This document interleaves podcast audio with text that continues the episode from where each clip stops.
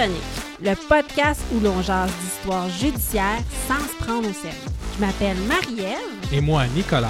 On vous déniche des crimes cocasses et parfois incroyables. On se prend pas au sérieux et souvent ça dérape. On part ça!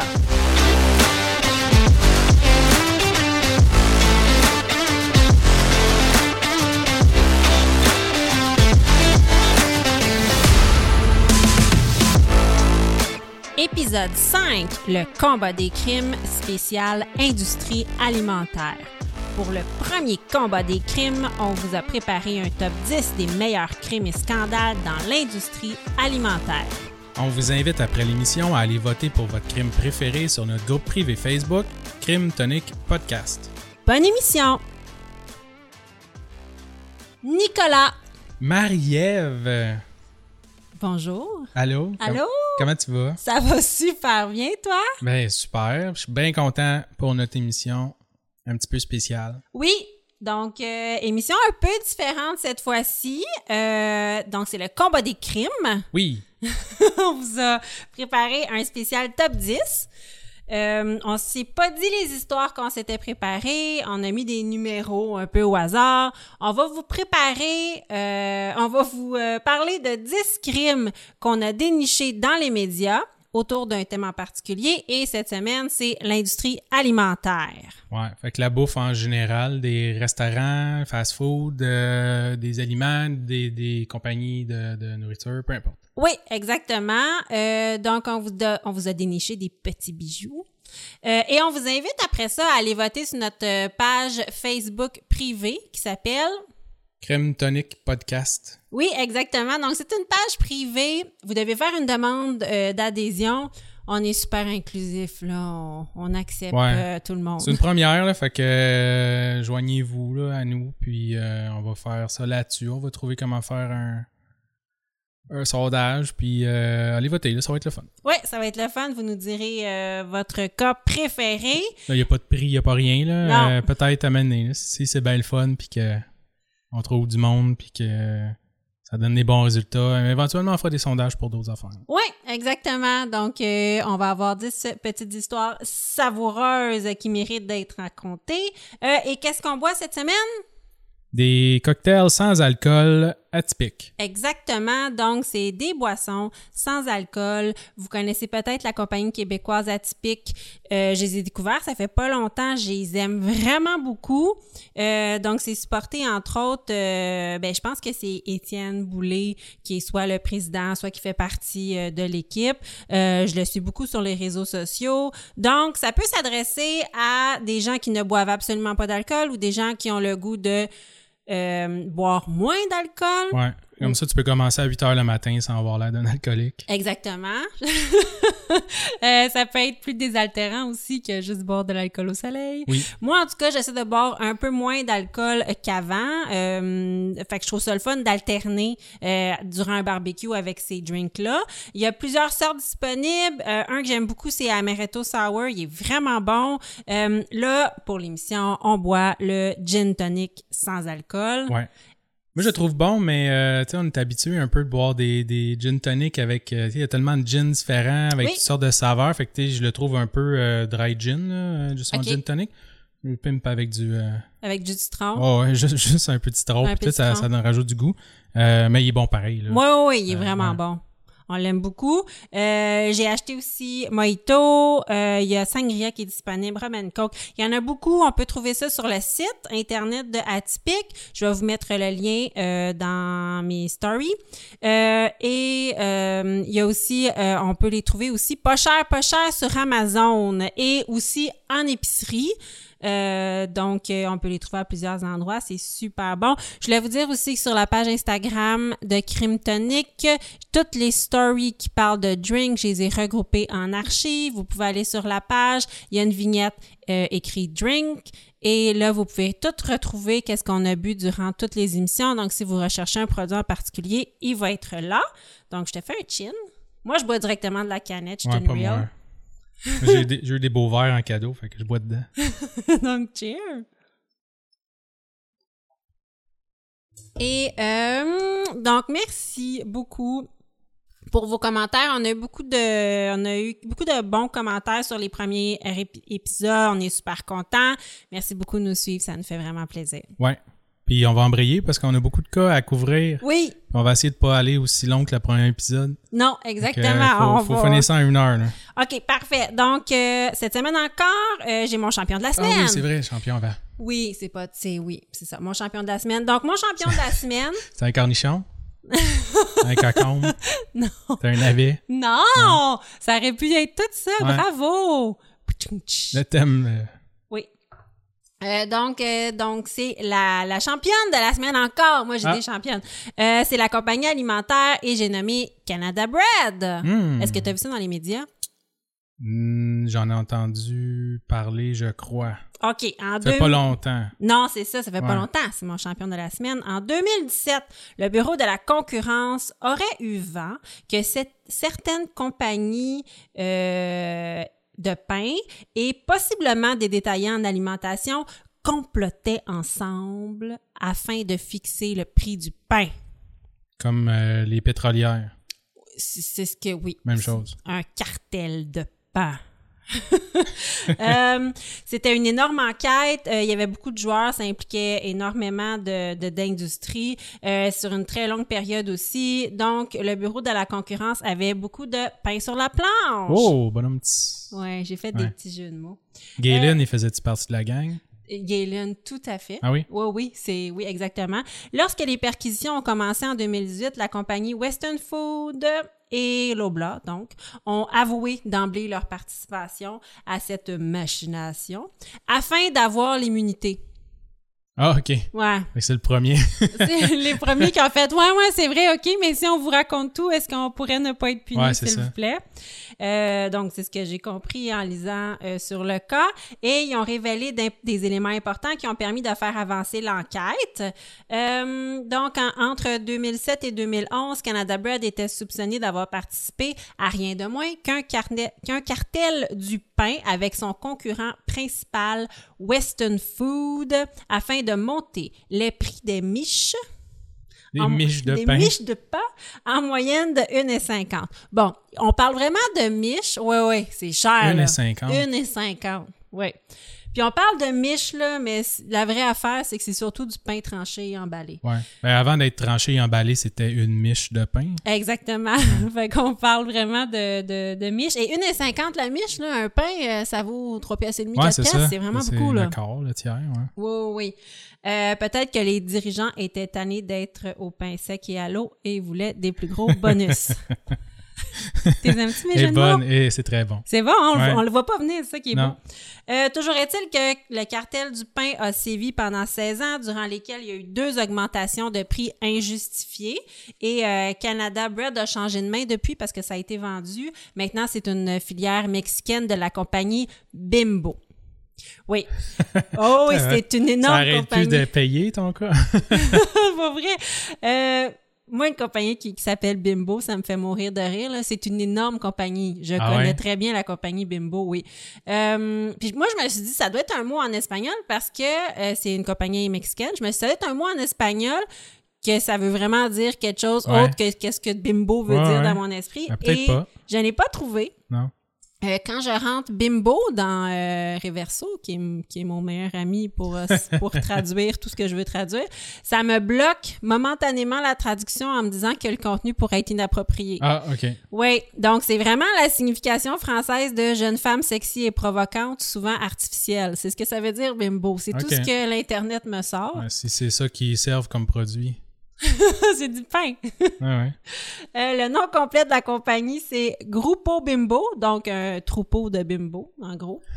Euh, puis la filière canadienne, c'est Bimbo Canada. Euh, on dirait, on dirait pas que c'est une compagnie de pain, on dirait que c'est un concours de beauté. Ouais, c'est ça. Et là, là. Bimbo Canada. Moi, j'aimerais ça participer. Il y a des compagnies comme ça qui, qui s'exportent mal. Oui, exactement. Oui, oui. Fait que ça n'est peut-être une. C'est une grosse compagnie, là. C'est 126 000 travailleurs. Ah, wow. C'est énorme, Ah, là, ouais. Bimbo. Euh, donc, j'ai fini en disant les tribunaux ont tranché. Oh, Encore. Encore. Encore. C'est bon. Un bout en train. J'attendais, je voulais la faire, ça. Ah, pour vrai? Ouais, je m'excuse. Les tribunaux ont tranché. La compagnie Canada Bread devra, devra payer une amende de 50 millions de dollars pour avoir participé au cartel de fixation des prix. Ils sont pas emballés. Oh! Ils sont pas emballés. Je l'ai pas. Oh, c'est beau. Merci. Ben, Merci de finir ça. Ouais, de rien. une belle note. J'essaye. Ah, OK, donc on commence. C'était mon champion de la semaine. Euh, et là, on commence, parce que c'est un top 10, Oui. avec le numéro 10, Nicolas. Numéro 10. Numéro On reste pas bien loin. Non? Non, avec le pain. OK, Moi, je vas-y. te parle de 12 pouces, 5 Ah, on adore ça, 12 Ouais. pouces, 5 dollars. C'est une belle campagne que Subway avait lancée en 2008, fait que là, ça me rajeunit pas. Euh, campagne marketing fabuleuse qui a vraiment fonctionné avec un jingle 12 pouces 5 dollars qui euh, en plus d'être euh, couronné de succès ça Oui. l'a permis de faire des jeux de mots douteux là, pendant des années. Oui. En 2013 par contre Doctors Associates Inc qui est la compagnie derrière Subway sont les franchiseurs et reçoivent une poursuite pour leurs pratiques de vente, pratiques de vente et campagnes publicitaires trompeuses. Ah, OK. Ouais. Parce qu'en effet, il y a des clients qui disent qu'après avoir acheté un supposé sous-marin de 12 pouces, le sandwich mesurait pas tout à fait 12 pouces. Ah, mais ça, des fois, je veux juste dire que ça se peut dans la vie que tu te fasses promettre une certaine longueur, puis que ça arrive pas Mm. après. C'est bien décevant. Ça arrive. Nous, les filles, là, des fois, ça nous arrive, puis tu sais, c'est ça la vie. Donc, euh, je veux juste dire ça, c'est tout. On, on va enchaîner. Enchaîne. Ouais. Et je te dirais que particulièrement, il y avait une photo sur Internet euh, avec un sous-marin qui faisait 11 pouces. Ah, Ouais. Fait qu'on peut continuer les jokes grivoises autant que tu veux, mais faut, faut embrayer parce qu'on a un heure puis il reste neuf autres cas. Fait qu'ils ont vraiment été euh, poursuivis? Ben en fait, c'est ça. Il y a, après ça, il y a plein d'autres personnes qui ont fait comme Hey, c'est vrai, moi aussi j'ai acheté l'autre fois, puis hey, ça faisait pas 12 pouces. Euh, mais ça a été beaucoup, beaucoup de vagues pour pas grand chose finalement. Là. Euh, la, mais la poursuite va se régler quand même hors cours. Euh, OK. Ouais. Ils vont payer, euh, va payer une pénalité d'un peu plus que 500 000 Subway. Euh, ce qui est quand même un bon montant, là, mais pour Subway, ça ne coupera pas non plus leur budget annuel, là, ben ben. Ben, c'est quand Euh, même beaucoup. Ouais, mais ça va être principalement pour payer les, euh, les frais d'avocat de, de tout le monde. Fait que les seuls qui ont sorti vraiment avec de l'argent là-dedans, c'est les avocats qui ont permis au monde de poursuivre là, pour, pour ça. Les plaignants, certains plaignants, là, ceux qui ont vraiment déposé leur nom officiellement, tout ça, vont peut-être. Il y en a qui ont eu à peu près euh, 1 000 de compensation. 1000? Euh, ouais. OK, 1000 dollars. Mais euh, grosso modo, s'ils ont eu 1000 dollars de compensation, c'est qu'au bout de ça, ils ont dit euh, que Subway était fautive. là. Euh, ouais, c'est ça. Mais c'était vraiment juste pour, euh, un, un, arrêter les affaires, puis deux, deux aussi, c'est parce que tu peux pas commencer à rentrer là-dedans, là, parce qu'il y a toujours... euh, puis il y, en a eu d'autres, des poursuites. Là, euh, il y en a qui disent « Ah, ben tu sais, dans mon sac de chips, il y a trop d'air. Oui. » Après ça, on dit « Ouais, mais tu sais, c'est normal qu'il y a de l'air pour tu sais, le transport, le ci, le ça. Tu sais, quand tu achètes un sac de chips, là, on le sait, là, Oui. Tu vas avoir de l'air dedans. là. Fait Oui, puis tu vas avoir de la glace dans ton corps aussi. Dans Ouais, c'est ça, fait ça. Euh, mais en gros, là, tu sais, le, le- le recours collectif a pas, a pas avancé, là, mais la Cour là, a décidé de pas permettre le recours collectif, justement, puis a réglé les quelques plaintes officielles qui ont été déposées. OK. Entre autres, là, puis là, je vais y aller rapidement, euh, c'est pas tous les sous-marins qui ont été vendus qui faisaient pas 12 pouces. C'était pas systématiquement que les sous-marins faisaient 11 pouces. Là. Ça arrive parfois qu'il y a des pains qui gonflent moins. Puis, c'est ça, ton, ton, sous-marin fait pas 12 pouces. Euh, à l'œil, ça paraît pas. Là. Faut vraiment que tu sortes puis tu fasses comme Ah, ben tu sais, tu sortes le, le, le, le mètre. Là. Oui, c'est ça, C'est ton, tape à mesurer. Là. Ouais. Puis, euh, généralement, quand tu vas t'acheter une sandwich, tu commences pas à mesurer toutes tes affaires, là, savoir c'est exactement ton, tes, toutes tes tranches de bacon sont en même longueur, tout ça. Non, Euh, non, mais j'ai, je me suis toujours, j'ai toujours trouvé que le 6 pouces, parce que c'est ce que je prends, moi, chez le Subway, qui était très court. là. ouais, ça a Fait jamais l'air de 6 pouces. Ouais, c'est ça. Fait que je- c'est pour ça que 12 pouces, j'avoue que c'est un pied, là. Ceux qui ont été élevés avec des pouces, ils pourraient le dire plus rapidement, là. Mais Hmm. ça doit paraître quand même, grosso modo. Mais je comprends. Je comprends. On peut pas. euh, Ouais, ça c'est arrive. ça. Puis il disait, tu sais, c'est, c'est pas tous les clients aussi qui étaient offusqués de ça. Il y a bien du monde qui le gros bon sens fait que tu sais, tu le sais, là, t'achètes un 6 ou un 12 pouces, là, c'est comme ça ça s'appelle, là, puis ça fait à peu près 6 pouces, puis à peu près 12 pouces. Oui. Euh, puis tu sais, en même temps, on n'a pas demandé à ceux qui ont eu 12 pouces et quart non plus de rembourser Subway là, pour le, le peu qu'ils ont eu de plus. Là. Mais bref, tu sais, puis il disait que euh, tout le, le nombre de fromages, de légumes, de viande à chacun des sandwichs était réglementaire, était, était euh, en fait calculé. Là, tu sais, fait que toutes les sandwichs sont tout le temps pareils. Puis même la, le- le- la quantité de pâte dans le pain est la même. Fait que c'est vraiment juste qu'il n'a pas gonflé correctement. là. Oui, parce qu'on aurait pu euh, avoir un pain euh, plus euh, élancé ou ça, avec exact. plus de bulles d'air. C'est ça. Ça ils sont faits par une machine, puis ils ont tous exactement le même nombre de grammes de pâte. C'est ça. Ouais. On n'aurait pas euh, eu plus de pain nécessairement. S'il avait été plus long, il aurait peut-être été juste plus élancé. C'est ça. Ça vaut, vaut-tu vraiment la, c'est ça, ça ça. vaut-tu vraiment Non. la peine, tu sais? Euh, fait que c'est ça. Fait que ça n'a pas donné grand chose, mais quand même, les compagnies font plus attention, je pense, maintenant dans leur publicité, là, pour être certain que euh, ça, ça, ça apporte pas là, des, des, fausses, euh, des fausses promesses. Ah, OK, ben merci beaucoup. Donc, c'était le numéro 10 que Ouais. nous nommerons 12, 12 pouces, 5 dollars. Donc, j'enchaîne j'enchaîne avec le numéro 9 et Unilever et sa bataille contre Ben Jerry. Donc, Unilever, c'est une énorme compagnie euh, basée en Angleterre dans les secteurs alimentaires et santé-beauté aussi, parce qu'on associe beaucoup Unilever à la marque Dove, Axe, mais c'est aussi Lipton, c'est aussi la marque Nord et la marque Hellman. Euh, la compagnie vaut euh, 8,2 milliards de dollars en 2022. C'est Quand même. c'est vraiment gros, Unilever. Quand Unilever a décidé d'acquérir l'entreprise de crème glacée Ben Jerry en 2000, euh, il était très bien stipulé dans les documents que oui, Ben Jerry fusionnait avec Unilever et il était acheté par Unilever, mais se réservait tout de même le droit à une certaine indépendance d'action afin de poursuivre sa mission et sa raison d'être. Parce que Ben Jerry, c'est une entreprise particulière qui a une mission très forte. euh, qui a- qui- sa mission a toujours été au cœur du succès de la compagnie. C'est quoi l'émission? Mais c'est ça, c'est qu'on parle de, euh, du capitalisme comme un système qui ne crée pas des opportunités égales pour tous les humains. On prend possession contre les armes à feu, on redistribue les résidus euh, de la production euh, dans les fermes, beaucoup d'économies circulaires. Quand Euh, même. Oui, beaucoup de, de choix pour l'environnement puis des solutions durables avant le profit.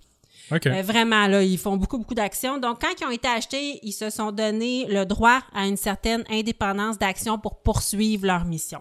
Euh, sûrement que Unilever se doutait pas à ce moment-là que l'indépendance allait vraiment être mise de l'avant. Euh, quand le CA de Ben Jerry allait prendre position, tiens-toi bien, dans le conflit israélo- israélo- israélo-palestinien. Ouais, rien de moins. C'est le genre d'affaire que tu touches pas avec une perche de 20 pieds. Oh oui, c'est vraiment épineux, là. Ouais. Euh, en effet, Ben Jerry vend leurs produits en Israël depuis 1984 partout sur le territoire et précisément dans la région de West Bank, une région très controversée dans le conflit israélo-palestinien parce que la région de West Bank et euh, l'accord qui a été fait pour la formation de cette région-là est considéré comme illégal sous les lois internationales. C'est un, terri- un territoire qui est très contesté. Donc, en 2022, le contrat avec le distributeur en Israël devait être renouvelé, puis Ben Jerry a mis fin à sa relation d'affaires sous prétexte que de vendre de la crème glacée dans ce territoire-là ne reflétait pas ses valeurs. Euh, donc, il n'a pas renouvelé son contrat avec le distributeur qui était, norm- qui était nommé euh, American Quality Food. Donc, American Quality Food, euh, Amer- excuse-moi, American Quality Products. AQP. AQP. Donc, AQP, pas contente de ça, se fait couper les vives, poursuit la compagnie maison mère de Ben Jerry, qui est Unilever. Unilever se dit, euh, Unilever est comme, OK, garde, on va vous vendre la branche israélo-palestinienne à vous, à, à- à, euh, American Quality Product. Pour que ça fasse plus partie de Ben Jerry. Exactement. Vous allez pouvoir continuer à, ex- à exploiter cette branche-là, puis ça va plus faire partie euh, de Ben Jerry. Puis on va vous la vendre sous un nom hébreu, que- qui a aucune connexion à Ben Jerry, puis tout le monde va être content. Oh non, Ben Jerry. C'était pas assez pour eux Ah, autres. Non, donc Ben Jerry poursuit Unilever parce qu'elle souhaite annuler la vente de sa branche israélo-palestinienne. Israélo-palestinienne, j'ai la misère avec ce mot-là, excusez-moi. C'est le- ça doit être le gin tonic. Ouais, ça doit être. Je déparle. Parce que même si euh, la vente de cette branche-là est faite sous un autre nom, ça cadre pas avec ses valeurs. Puis Unilever soutient tant qu'à elle que Ben Jerry a outrepassé ses droits, puis que prendre des décisions commerciales qui cadraient pas avec ses valeurs, euh, quand elle a décidé de prendre parti dans le conflit. Fait que euh, carrément, elle, ce qu'elle argumente Unilever, c'est que pouce mais pouce égal, là. T'es quand même sous Unilever et si on a décidé qu'on prenait ces décisions-là commerciales, ben, suis la parade. Ouais, c'est eux autres qui décident. Et voilà. Non seulement c'est rare, mais c'est inusité qu'une compagnie poursuive sa propre maison mère. Oh, c'est quelque chose qu'on voit très rarement. Parce que je sais pas, il n'y a pas de gagnant, il n'y a pas de perdant. Tu tu t'auto-poursuis. Tu sais, c'est ça. que- Euh, donc, je conclus. En août 2022, un juge américain a finalement permis à la compagnie mère Unilever de vendre sa branche en Israël contre la volonté de, de Ben Jerry. Mais juste te dire, la compagnie Ben Jerry n'a pas pour autant cessé de, cessé de défendre ses valeurs haut et fort. Au début juillet 2023, donc le, le- ce mois-ci, Ouais. elle a souligné la fête du Canada en tweetant Au Canada, our stolen land Oh. dans le cadre du mouvement hashtag Land Back, qui fait la promotion par le fait même d'une pétition visant à inciter le gouvernement du Canada à redonner les terres volées aux Premières Nations. Hey boy. Ouais, rien de moins. Et il y a eu le même genre de déclaration qui a été faite pour la fête américaine du 4 juillet dernier. Donc, à chaque fois, euh, Ben Jerry crie haut et fort que ce pays que nous fêtons a volé des terres aux Premières Nations. C'est extrêmement fort comme prise d'opinion. Ben puis oui. c'est pas quelque chose que je suis contre ou que je veux m'exprimer actuellement. C'est juste que pour une compagnie, prendre position comme ça, faut des couilles. là. Ouais. C'est. Ouais, ouais. C'est controversé. C'est pas le genre d'affaire qui laisse personne indifférent. Exactement. Et plusieurs Américains ont crié au boycott de la marque et Unilever a perdu 2 milliards de, de valeur boursière Wow. le mois dernier à cause du, du boycott. J'ai contre-vérifié, j'en revenais pas. 2 milliards parce que les Américains veulent boycotter Ben Jerry et fou. Unilever. Oui. Donc, euh, c'était mon numéro 9, Ben Jerry et Unilever. Wow. On enchaîne avec le numéro 8. Le numéro 8. Qu'as-tu qu'as-tu pour nous? Une petite introduction. Vas-y, je t'écoute. À l'automne 2013, tout le monde pleure dans la ville de Irwindale, en Californie. Non, non, personne d'important est mort. le collège local n'a pas perdu un championnat de je sais pas quel sport. En fait, c'est là qu'on retrouve la fa- la- la- l'usine de la fabrication de la fameuse Sriracha. Ah, OK. Ouais, à Irwin, en Californie. Ah, la sriracha est faite en Californie? Ouais. OK, moi, je pensais que c'était authentiquement asiatique. Ben, le, le propriétaire est asiatique. là. Ah, OK, c'est juste que Ouais. c'est... Mon Dieu, c'est le monde à l'envers. C'est une sauce asiatique qui est faite aux États-Unis. Ouais. Euh, bon, j'exagère, c'est pas toute la ville qui pleurait, mais il y a beaucoup de citoyens qui euh, se plaignent euh, d'une odeur provenant de l'usine très forte. Puis ça fait euh, tu sais, piquer les yeux, puis tout ça, c'est, invivable. là. OK, attends, Euh, excuse-moi. Ils pleuraient pas d'émotion. Ils pleuraient physiquement. Ouais. Les yeux leur coulaient. Ouais, ouais, c'est ça. L'odeur, l'odeur très forte et infecte euh, que causait de l'irritation aux yeux euh, et aux voies respiratoires aussi. Oh, Euh, dans toute la ville? Dans une circonférence là, alentour de l'usine. OK. Ouais, puis c'était, difficile à vivre, là, puis il devait rester à l'intérieur le plus possible. Fait que, tu sais, les citoyens, ils trouvaient ça pas, pas euh, cool pantoute, là. Ben non. Euh, puis l'usine, euh, en fait, l'odeur pro- proviendrait euh, du processus de transformation des piments. OK. Euh, ouais. Fait que, ça devait pas être la première année, là. Je sais pas qu'est-ce qui est arrivé cette année-là, là, mais bon, ça, ça a vraiment causé des problèmes. La ville va poursuivre l'usine, demandant à ce que l'usine règle le problème. Il y a des inspecteurs qui sont venus faire des tests, euh, mais ils disent qu'au final, il n'y a rien qui semblait hors norme. Là, le, le, le particules par million, euh, whatever. L'odeur, puis les, les- la qualité de l'air, tout ça, il semblait pas euh, hors de hors norme. Puis la majorité des plaintes, ils provenaient de quelques résidents seulement. We Fong Foods, la compagnie qui fabrique la sauce sriracha. Redis ça. Euh, non, Redis ça, j'aurais dû googler euh, phonétique avant. We, We Fong Foods. We Fong Food. Ouais. OK. Euh, bon, euh, la compagnie, c'est ça qui fabrique la sriracha, s'est entendue avec la ville pour faire euh, tout en son possible pour régler le, le problème. Limiter les émanations. Ouais, c'est ça. OK. Donc, la ville va retirer sa plainte. Ah, OK. Ouais. Parce que, excuse-moi, ça doit quand même être beaucoup d'emplois Oui. dans cette ville-là. Ouais, c'est sais. Fait que, euh, c'est ça, on veut pas de litige entre la ville et l'entreprise. Ouais. Ouais. Puis, tu sais, j'ai coupé des détails là, pour que ça aille un petit peu plus vite, là, mais bon, tu sais, c'est ça. Il parlait que ça, il y avait comme un surplus ou je sais pas trop quoi.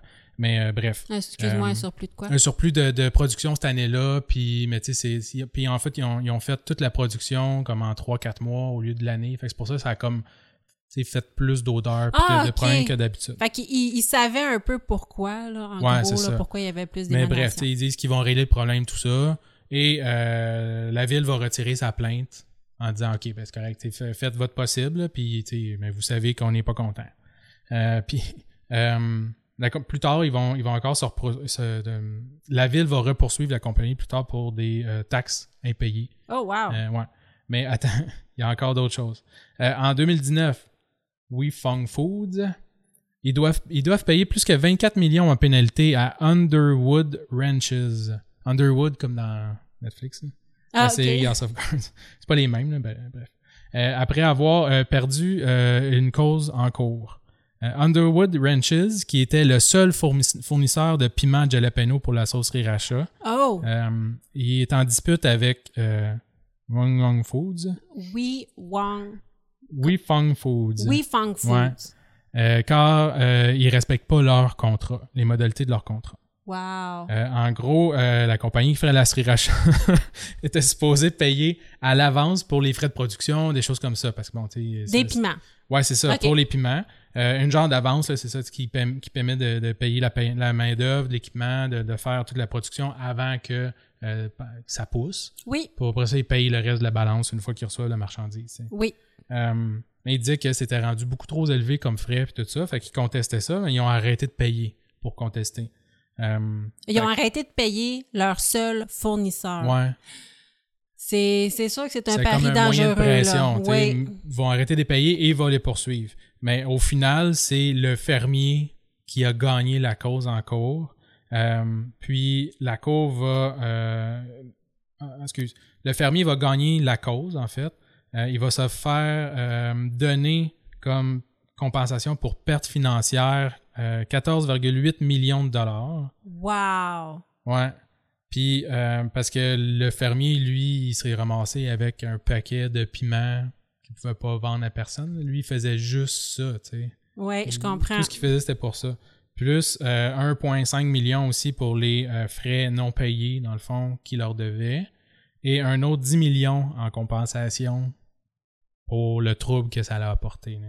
Fait que, tu sais, euh, quasiment euh, un peu plus que 25 millions qui ont payé à leur fermier.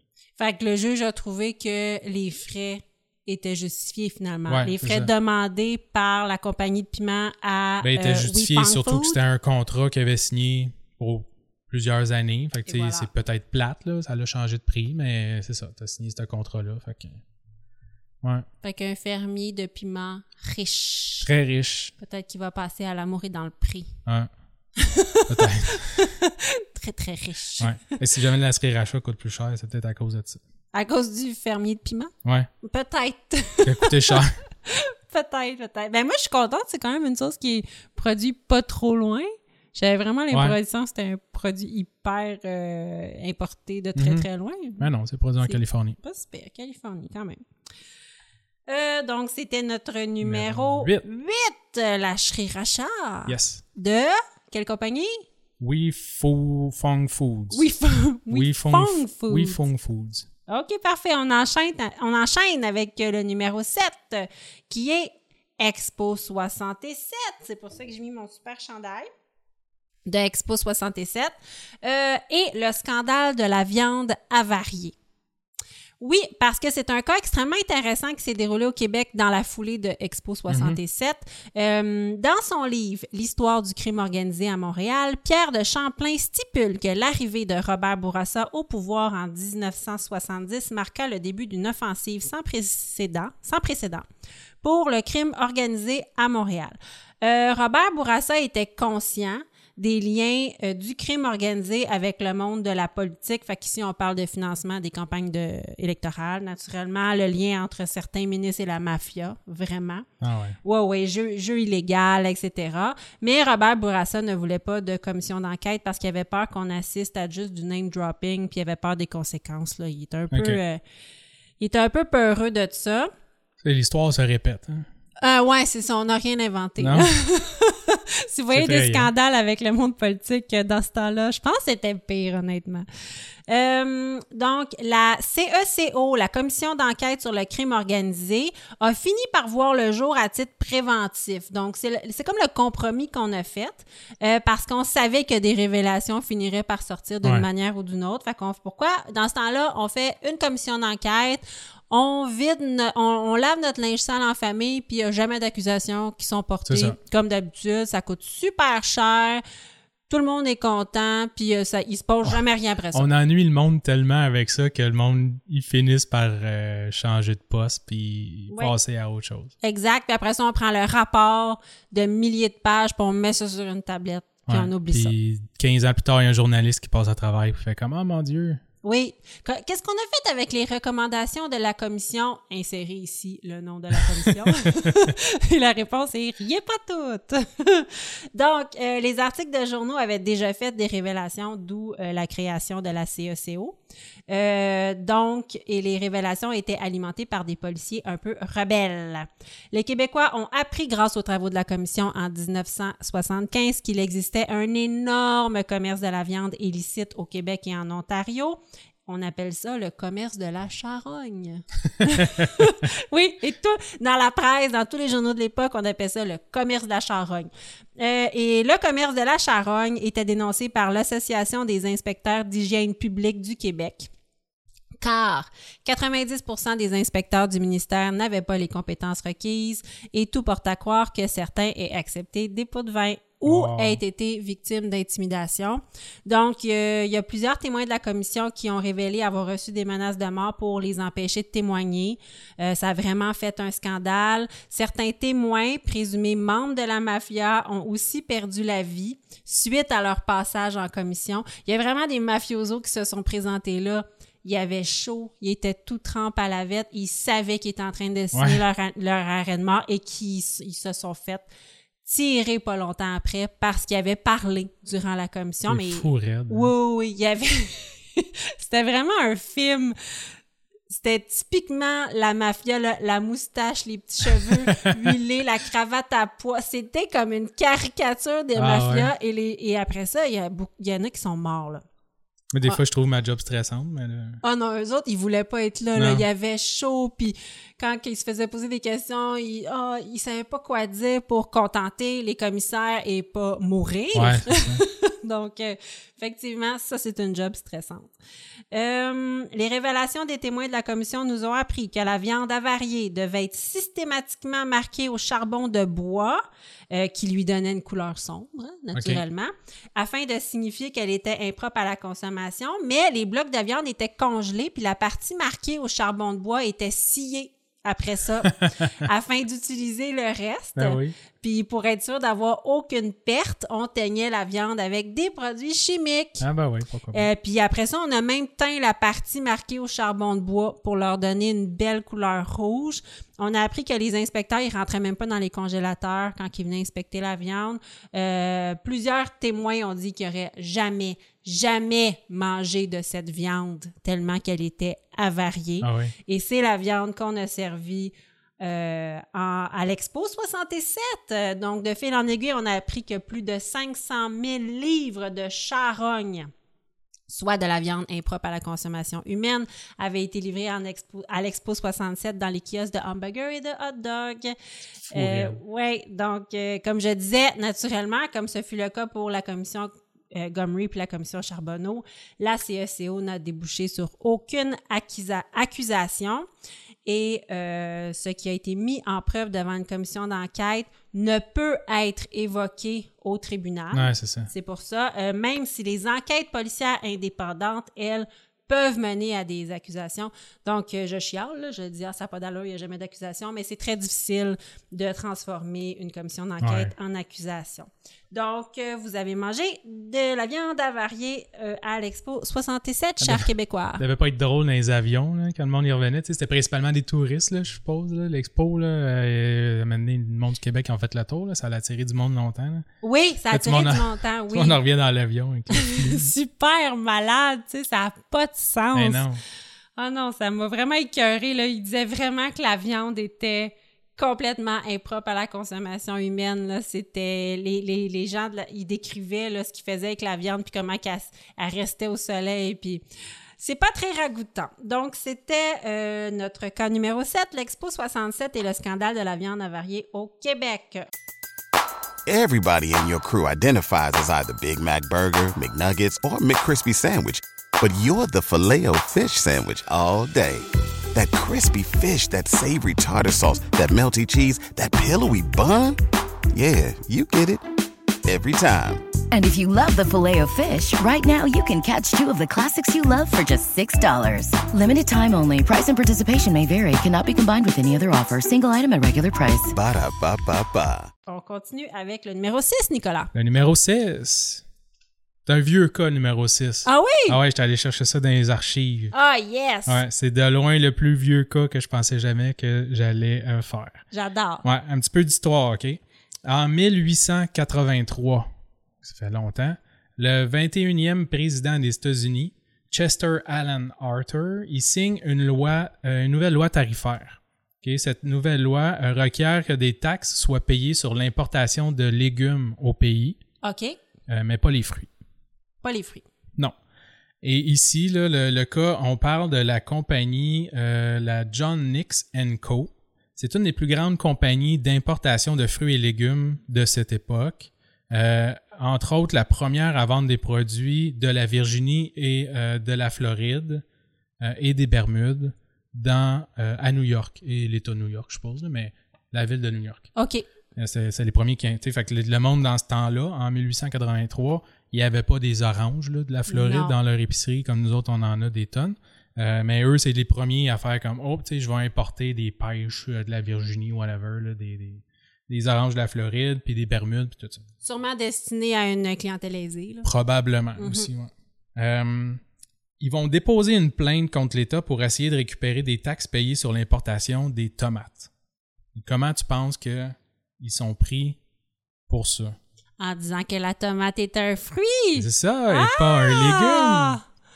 Fait que la plainte est basée sur le fait que, botaniquement parlant, la tomate est un fruit. Fait que, scientifiquement parlant. Ouais. Euh, en cours, ils vont présenter comme preuve les définitions du dictionnaire Webster pour les mots fruits et légumes. OK. Ça, c'est leur. Ah, c'est donc bien intéressant. Ouais, le- le- tout ce qu'ils ont fait en cours, là, c'était lire des définitions de dictionnaire. Parce que le- les autres vont, vont attaquer ou en tout cas vont, vont porter plainte, puis là, les, les- les avocats vont, vont lire les définitions de fruits et de légumes du dictionnaire Webster. La défense, elle, con- contre-attaque.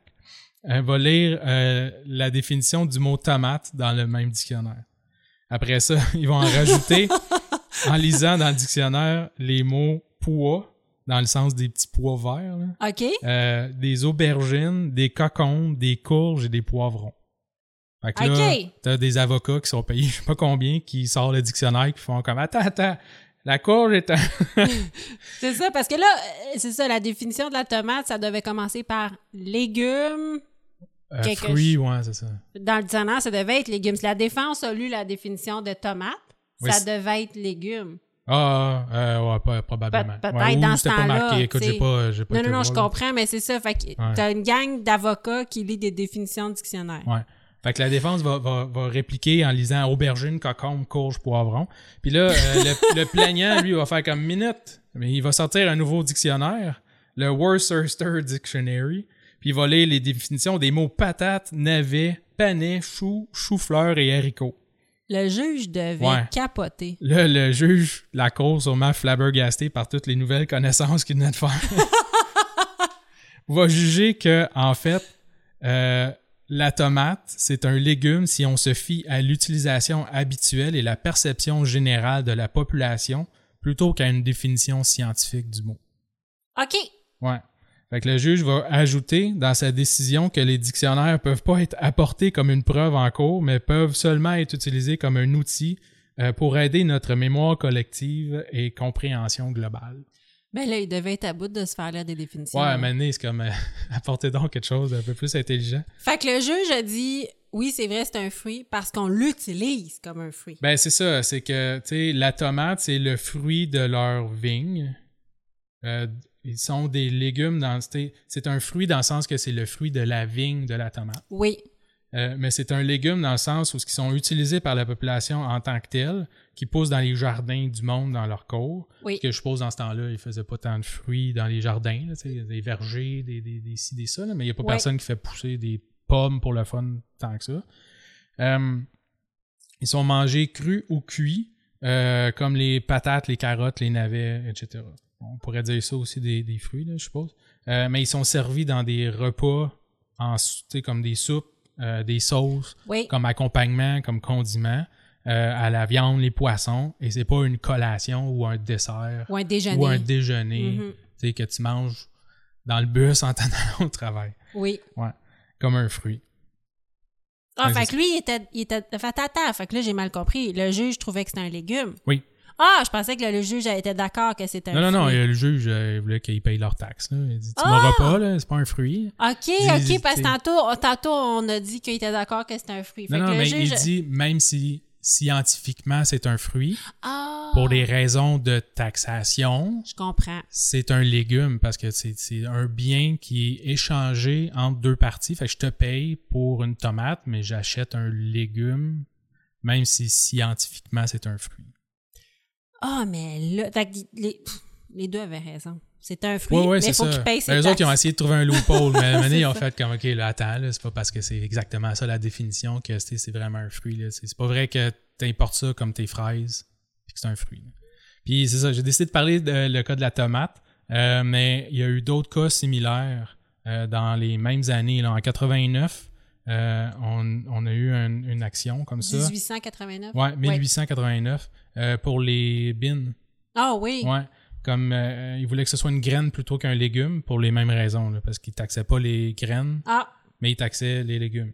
Euh, puis le, ce cas-là a fait jurisprudence aussi. Ça va être mentionné dans d'autres procès à travers les années, euh, surtout pour la façon d'interpréter les définitions des dictionnaires, plus que le fait de débattre finalement si c'est un fruit ou un légume, la tomate. Ah, OK, dans le sens que, comme le juge disait, le dictionnaire peut être un outil, mais pas une preuve. Ouais, c'est ça. Arrêtez d'apporter votre, euh, votre cause puis votre défense juste sur des définitions de dictionnaire. Ah, ben merci beaucoup. Donc, c'était le numéro 6, le cas de la tomate. Euh, on continue avec le numéro 5, le gobelet mac and cheese de Kraft. Donc, euh, une femme de la Floride, Amanda Ramirez, poursuit la compagnie Kraft pour 5 millions. Oh, c'est Oui. euh, pas rien. Pas rien. Pourquoi? Parce que les gobelets, là, on parle vraiment des gobelets, comme un peu les soupes ramen. ramen. Ouais, ok. Les, les dîners craft, là, déjà préparés, ou en tout cas, dans, dans une, que tu mets direct au micro-ondes dans le, dans le gobelet, là? Exactement, Ouais. c'est ça. Fait que les gobelets de type ramen qu'on rajoute de l'eau comme au micro-ondes, c'est les gobelets Velvita Shells and Cheese, donc Mm. coquilles de fromage et euh, Velvita, Du bon Velvita. du bon Velvita. Il est inscrit que le produit est prêt en 3 minutes et demie. Mais en Pas- réalité, Pas avec mon micro-ondes. non. Oh, Mon micro-ondes, ça va être 14 minutes, 3 quarts. oui, exactement. Si vous voulez nous commander un micro-ondes, on est Ouais. Ou savoir lequel pas acheter. On dira pas en. On le dira pas en ondes, mais il y en a un qu'il faut pas acheter. Euh, mais en réalité, trois minutes et demie, c'est seulement le temps de cuisson au micro-ondes parce que le temps de préparation total Ah. est plus long. Euh, donc, document de 15 pages, peux-tu croire? Dans le document de 15 pages déposé devant le tribunal de Miami le 18 novembre dernier, donc en 2022, on détaille toutes les étapes nécessaires à la préparation du gobelet. Là aussi, le juge devait être flabbergasté, là. C'est vraiment long. Ouais. Ben, c'est vraiment long de parler de ça, là. Oui. Pas de préparer ton dîner Non. craft, là. C'est peut-être trois, pas trois minutes et demie, là, mais ça prend pas non plus euh, un projet de fin de semaine. Non, non, exactement. Euh, donc, 15 pages, on parle d'ouvrir le sachet de sauce fromage. tu ris, mais je vais le dire, hein?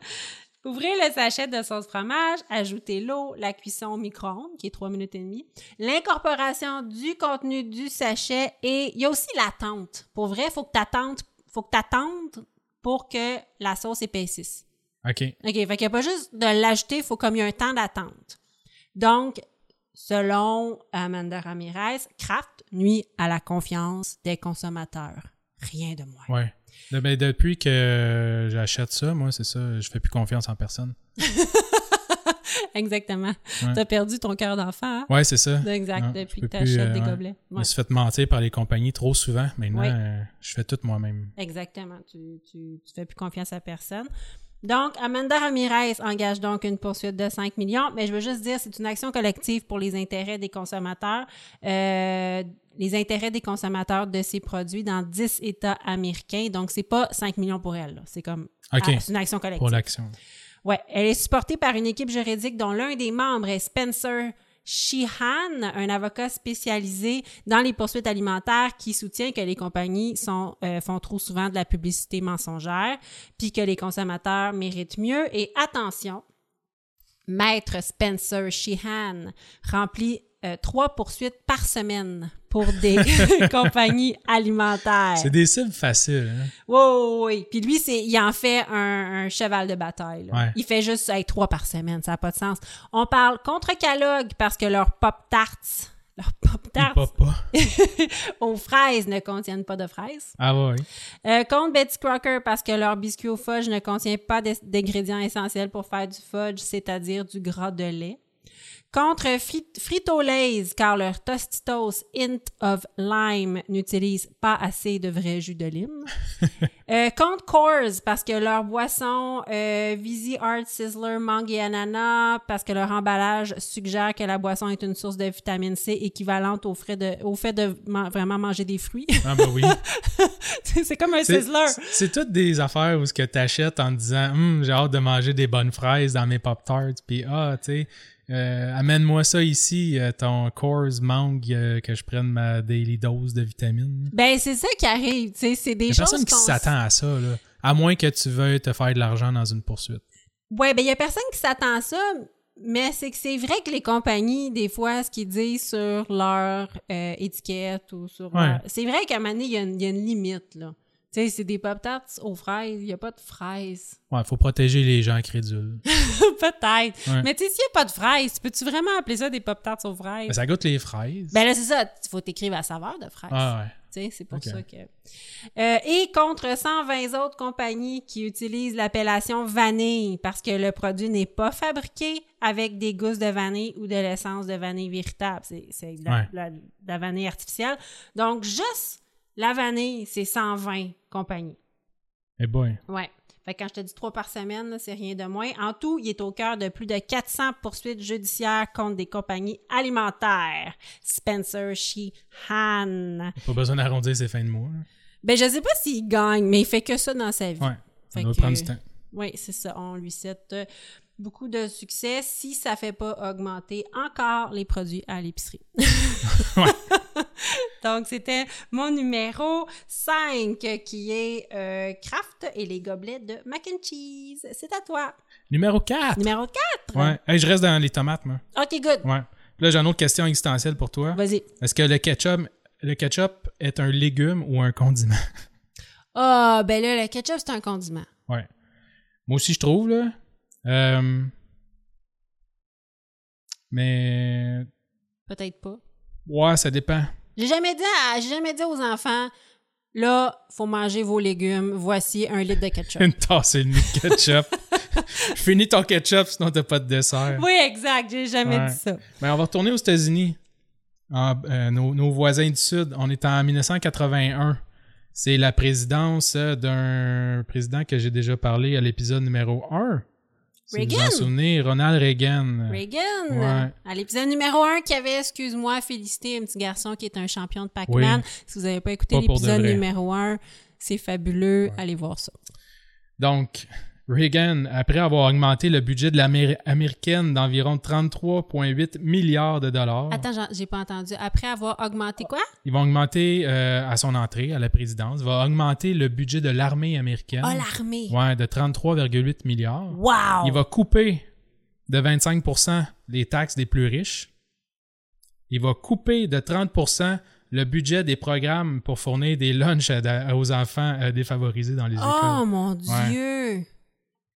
Fait que là, la USDA, qui est la United States Department of Agriculture, qui s'occupe du programme, eux autres, pour les enfants, pour euh, apporter de la nourriture dans les écoles et offrir des lunchs sains. Ouais, Euh, l'équivalent des- du club des petits déjeuners, mettons. Genre, ouais, Ouais. c'est ça. Il va se retrouver avec un beau euh, problème sur euh, les bras. Il, va, euh, il doit réussir à fournir des lunchs qui vont respecter les normes nutritionnelles euh, avec 30% moins de budget. Ah, c'est bien horrible, pour Ouais. vrai. Puis, tu sais, la bouffe, ben, on le sait, là, à force de se faire poursuivre comme ça, ils augmentent leur prix à chaque année. Ouais. Euh, fait que, euh, la USDA ont une super bonne idée. Euh, Peut-être que certains autres aliments qu'ils achètent déjà et qui fournissent dans les plateaux, ils peuvent servir euh, à compter pour les euh, portions de légumes. Ben non! Ouais. Fait que, exemple, la reliche euh, et d'autres condiments concentrés de légumes comme le ketchup. Fait qu'ils se sont dit, on peut plus mettre tant de légumes dans les plateaux, Ouais. mais On what va- if? On va dire que, mettons, pour la quantité de ketchup que je te mets, ça me coûte une demi-tomate. Fait que je vais dire que tu as un demi-légume dans ta portion. Puis dans ton hamburger que je te donne, ben il y a deux cuillerées de relish, puis ça, ça vaut genre de légumes aussi. là. Fait que là, en tout et partout, t'as une portion. Si je mets le sachet de ketchup, le sachet de relish, puis ah, c'est poche. Mais bon, quand, euh, quand le projet a été présenté au public, euh, parce que dans une démocratie, c'est ça qu'on doit faire, on doit présenter les projets de loi, euh, puis les faire voter. Euh, ben, le monde euh, sont crié scandale, puis on fait ça pas d'allure. Je sais pas. Même, ça veut dire que même en 81, où est-ce qu'on n'avait pas des notions alimentaires comme maintenant, Ouais. là, ils, ils savaient que ça avait pas de bon sens. Ouais, c'est ça. Fait que, le cook en arrière, il fumait sa clope en faisant le hamburger pour le gars euh, au primaire, mais ils n'ont pas le droit de compter le ketchup comme un légume. Ouais. Pas mal ça. Puis il y a même des membres du Congrès qui ont protesté, euh, incluant un certain John Hines. Ah! Ouais, ouais. Euh, Hines de la Hines Ben Company, qui est, qui est un, un congressman. là. Oui. Ouais. Euh, je n'ai pas le mot en français.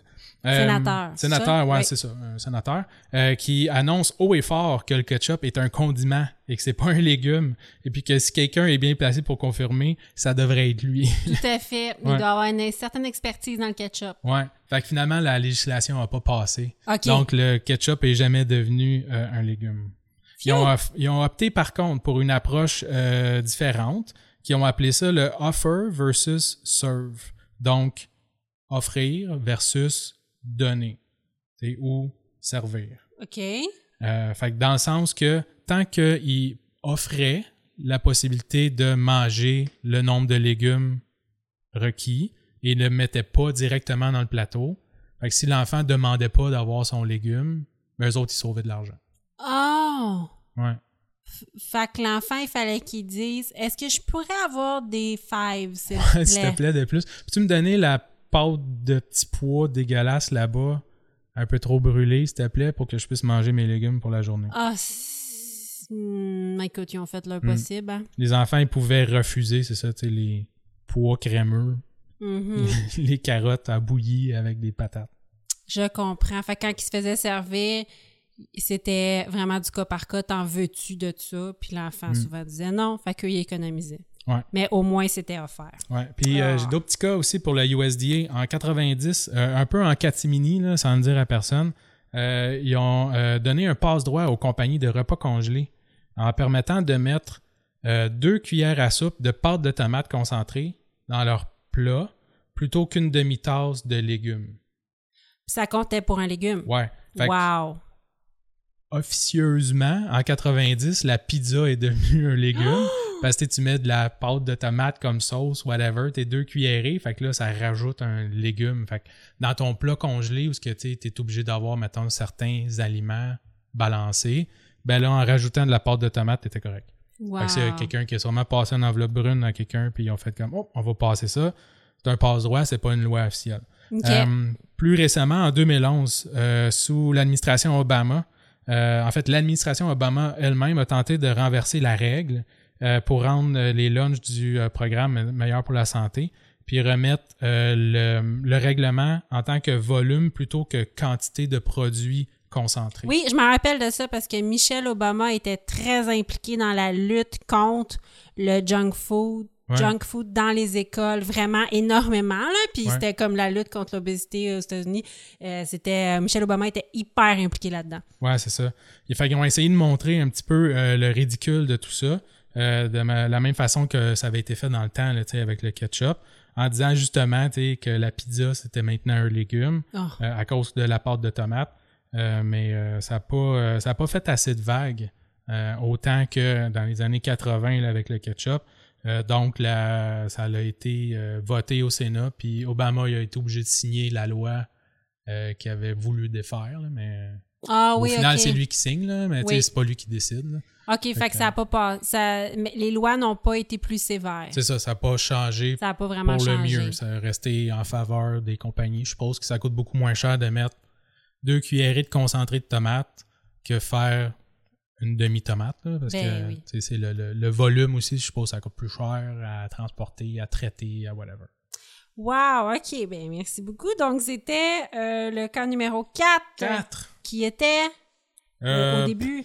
C'est le ketchup est-il un légume? Le ketchup est-il un légume? Ouais, ça va être le titre. Good. J'enchaîne avec euh, le cas numéro 3, qui est les sushis léchés au Japon. Nom, nom, nom. En janvier 2023, donc euh, vraiment un cas très très récent, un adolescent se serait filmé dans un restaurant de la chaîne Sushiro au Japon en train de lécher une bouteille de sauce soya et de lécher des sushis qui étaient destinés à d'autres clients. Wow. Donc, l'histoire ne dit pas si l'adolescent est un client, un employé, euh, s'il a juste été, euh, comme on appelle, sur la passe, là, où est-ce qu'on donne les Ah ouais. assiettes aux clients, puis qu'il a juste fait ça. Mais bref, il s'est filmé. Mais toujours est-il que la vidéo s'est retrouvée naturellement sur les internets et que la chaîne de restaurants japonais s'est retrouvée au cœur d'un gros scandale alimentaire. Wow. Et quand je dis un gros scandale alimentaire, la chaîne Sushiro, c'est immense. On Ouais. connaît pas ça ici, là, mais c'est immense. L'entreprise a perdu l'équivalent de 16 milliards de yens en bourse, qui euh, équivaut à 150 millions canadiens, et a dû faire des changements drastiques au niveau de la salubrité dans ses 600 restaurants. Arrêtez de licher les sushis.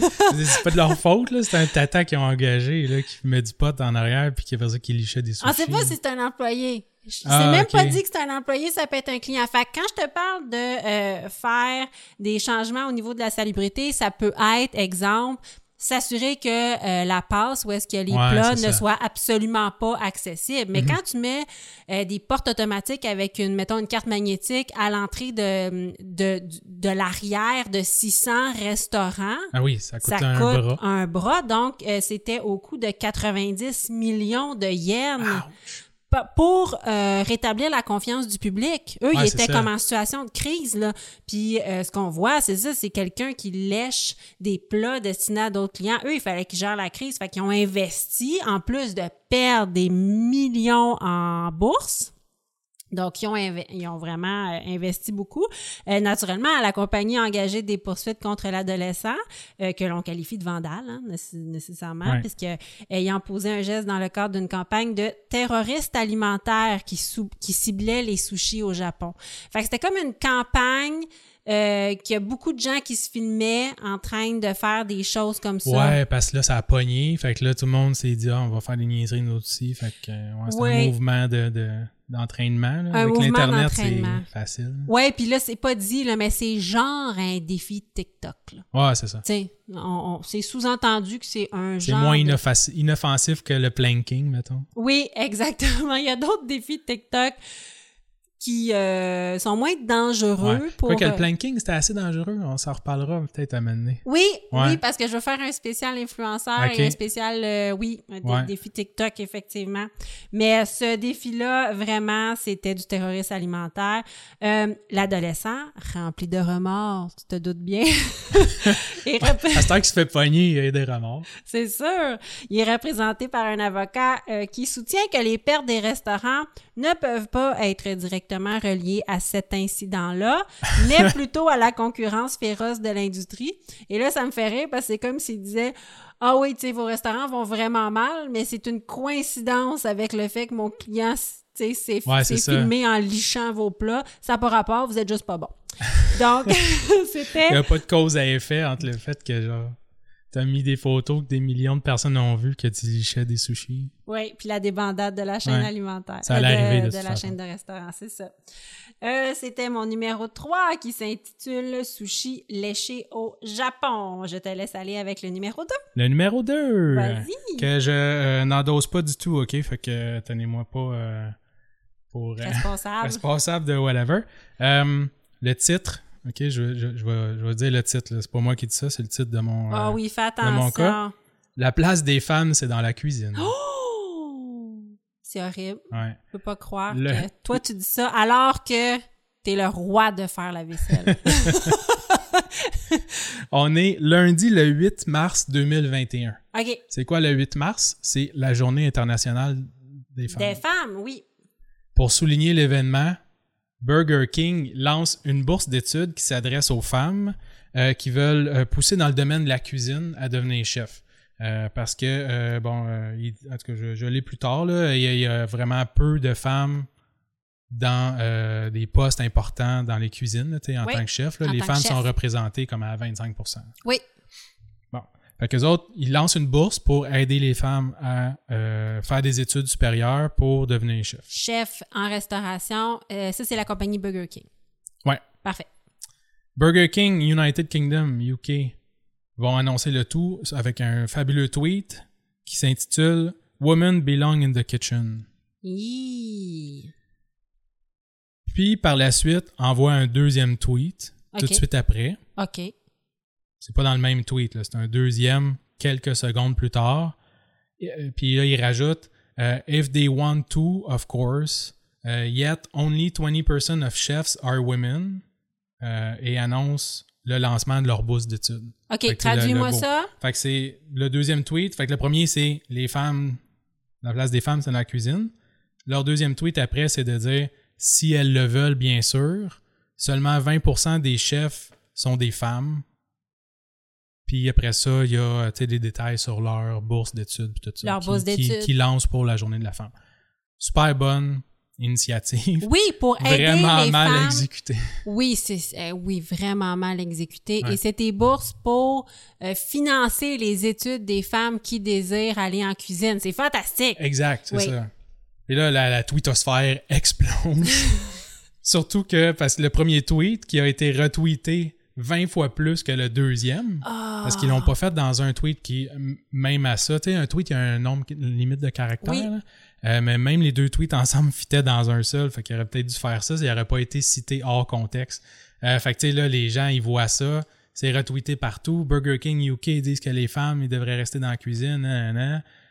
Le, le monde, il demande des excuses, ils insultent la marque, euh, ils vont monter aux barricades, de, de, de- annoncent des boycotts, là, tu sais, tout le kit. Et je rappelle, on est la journée internationale de Ouais, la c'est femme. ça. Puis le plus drôle là-dedans, c'est qu'ils ont lancé une campagne aussi dans les journaux. Fait que, il y a la même chose dans les journaux, mais au moins c'est sur la même page. La là. même Mais en page. gros titre, là, en caractère 128, euh, Women belong in the kitchen. Puis après ça, tu sais, en plus petit, le reste du paragraphe, tu sais, qui explique tout ça. Euh, fait ça, ça se retire pas en plus, là. Ah. Euh, mais bon, fait que tu sais, c'est un- c'est une super bonne initiative, mais un stunt là, vraiment mal exécuté. Euh, même si ça a déjà fonctionné pour d'autres personnes, c'est pas la première fois qu'on fait des espèces de faux scandales comme ça. là. oui. Euh, ils vont finalement s'excuser 12 heures plus tard sur Twitter et 600 000 retweets après de leur fameux, de leur euh, fameux euh, Women Belong in the Kitchen. OK, il y a 600 000 personnes qui ont retweeté. Juste la petite portion pas bonne Ah, pendant 12 heures mon... pour que Burger King finalement fasse des excuses. Euh, puis après ça, ils vont retirer ça. là. Complètement. Ouais. Ah, Puis c'est ils vont triste. finir par un tweet d'excuses qui dit We will do better next time. Oh! On va faire mieux la prochaine fois. Est-ce que tu sais s'il y a des autres entreprises qui ont repris ça pour... euh, Parce que des fois, je sais Non. que Burger King puis Harvey's ou McDonald's, surtout McDonald's, se taquinent Ouais. énormément. Fait que même quand ils font des bons coups, ils se taquinent. Des mauvais coups, ils se taquinent. Ces deux-là, ça n'a aucun sens. Surtout Burger King, McDonald's. là. ouais. Ah, Je vais faire des recherches. ah, J'aimerais ça savoir. Peut-être. Je suis sûre... mais D'habitude, McDonald's aurait sauté dans le tas Ouais. pour euh, rire d'eux autres. Parce... Mais d'habitude, Mais- c'est jamais méchant. Non, c'est ça. Mais là, c'est Burger King UK seulement. Fait Ah c'est pas oui. non plus Burger King là, à tous les pays internationaux, whatever. là. C'est juste eux autres là-bas. Mais effectivement, il aurait pu sauter là-dessus quand même. là. Oui. Peut-être que le monde voulait aussi faire comme. Pas, pauvres eux autres. Ouais. Tu sais, tu pognes quelqu'un sur une publicité euh, intéressante, là, pas genre parce que c'est enfargé puis qu'il est tombé la face première dans un bac de clous. Là. Wow, oui, mon Dieu, il voulait peut-être pas s'en mêler non effrayant. plus. hein. Donc, c'était Numéro 2, les femmes. la place des femmes, c'est dans la cuisine. par Burger King. Oui, ben, par Burger King. Pas par toi. Non, Non, toi, t'es féministe. enchaînons. Enchaînons. J'ai pire. Ah non, J'ai... Oh oui, c'est possible. j'ai pire. Je, je- tombe dans le dark? Le numéro 1, le dernier. Oui, c'est Krispy Kreme et son club de dessin. OK? Donc, ça commence dans le monde bucolique de Krispy Kreme. Club de dessin. Club de dessin. Oui, écoute bien ça. L'histoire se passe à Hull, mais pas Hull Gatineau, Hull en Angleterre. En 2015, un franchisé de la chaîne de restauration rapide Krispy Kreme, donc les beignes, vous connaissez les beignes Oui. Krispy Kreme, c'est super bon. Euh, un franchisé voulait créer différentes activités autour de sa marque durant la semaine de relâche pour garder les enfants occupés. Fait que des fois, on voit ça, l'Aubla, il offre des petits cours de cuisine durant la Ouais, relâche ouais, ouais. Euh, donc, c'est ça. Eux, ils se sont dit, ah, on va créer quelque chose à tous les jours. Il va y avoir comme une petite activité pour les enfants. Les parents vont venir chercher du café, des On beignets. va partir avec une boîte de beignes. C'est ça, exactement. Ça va être le fun. On va créer de l'engouement. Euh, il a donc créé le Krispy Kreme Club, qui est très cute. Puis il a élaboré un petit calendrier pour les activités de mi-année. Parce que c'est ça. C'était comme la semaine de relâche, mais ils appellent ça la relâche de mi-session pour les enfants. Donc, on parle d'activités qui avaient des noms funky comme les vendredis Balloon Madness ou les Coloring Tuesday. OK. OK? Fait que tout va bien. Inoffensif. Inoffensif. Euh, et là, il met le calendrier un peu partout sur les médias sociaux, mais je pense qu'il l'a affiché aussi au centre d'achat. Sauf que le nom funky du mercredi, parce que je t'ai dit, genre les vendredis, vendredi Balloon Madness, puis les Coloring Tuesday.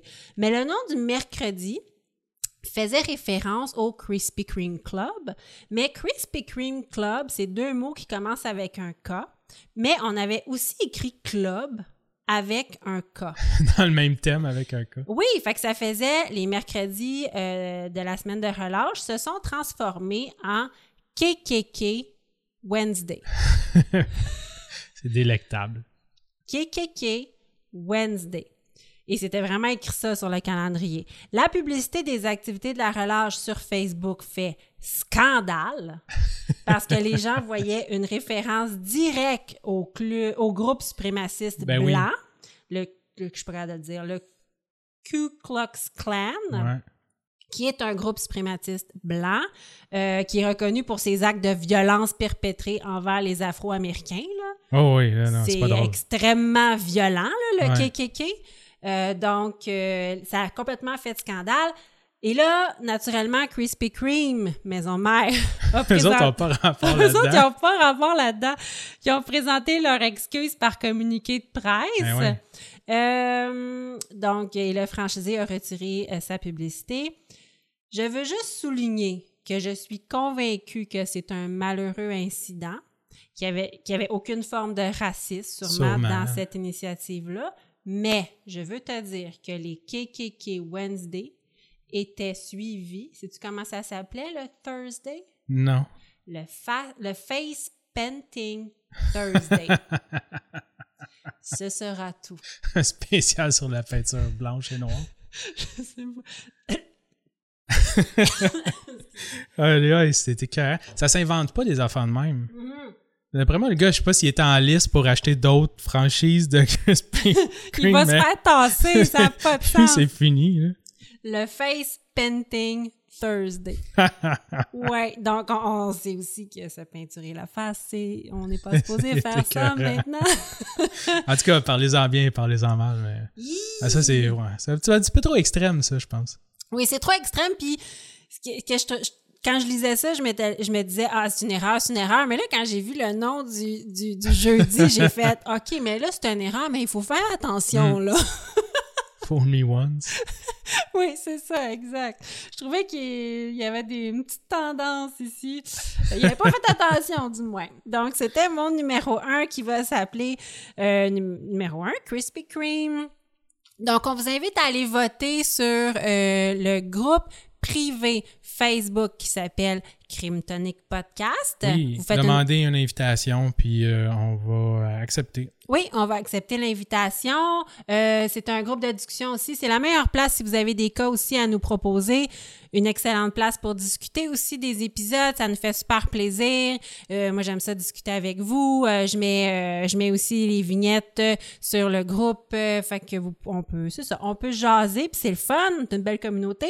Donc, euh, merci beaucoup d'avoir été avec nous.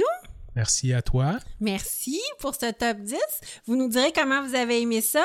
On pense faire ça une fois par cinq épisodes à peu près. Ouais, ça serait une bonne idée. Oui, puis on va vous faire voter. Donc, on finit ça avec le mot de la fin. Si vous faites le mal, Faites-le bien. Merci. bonsoir.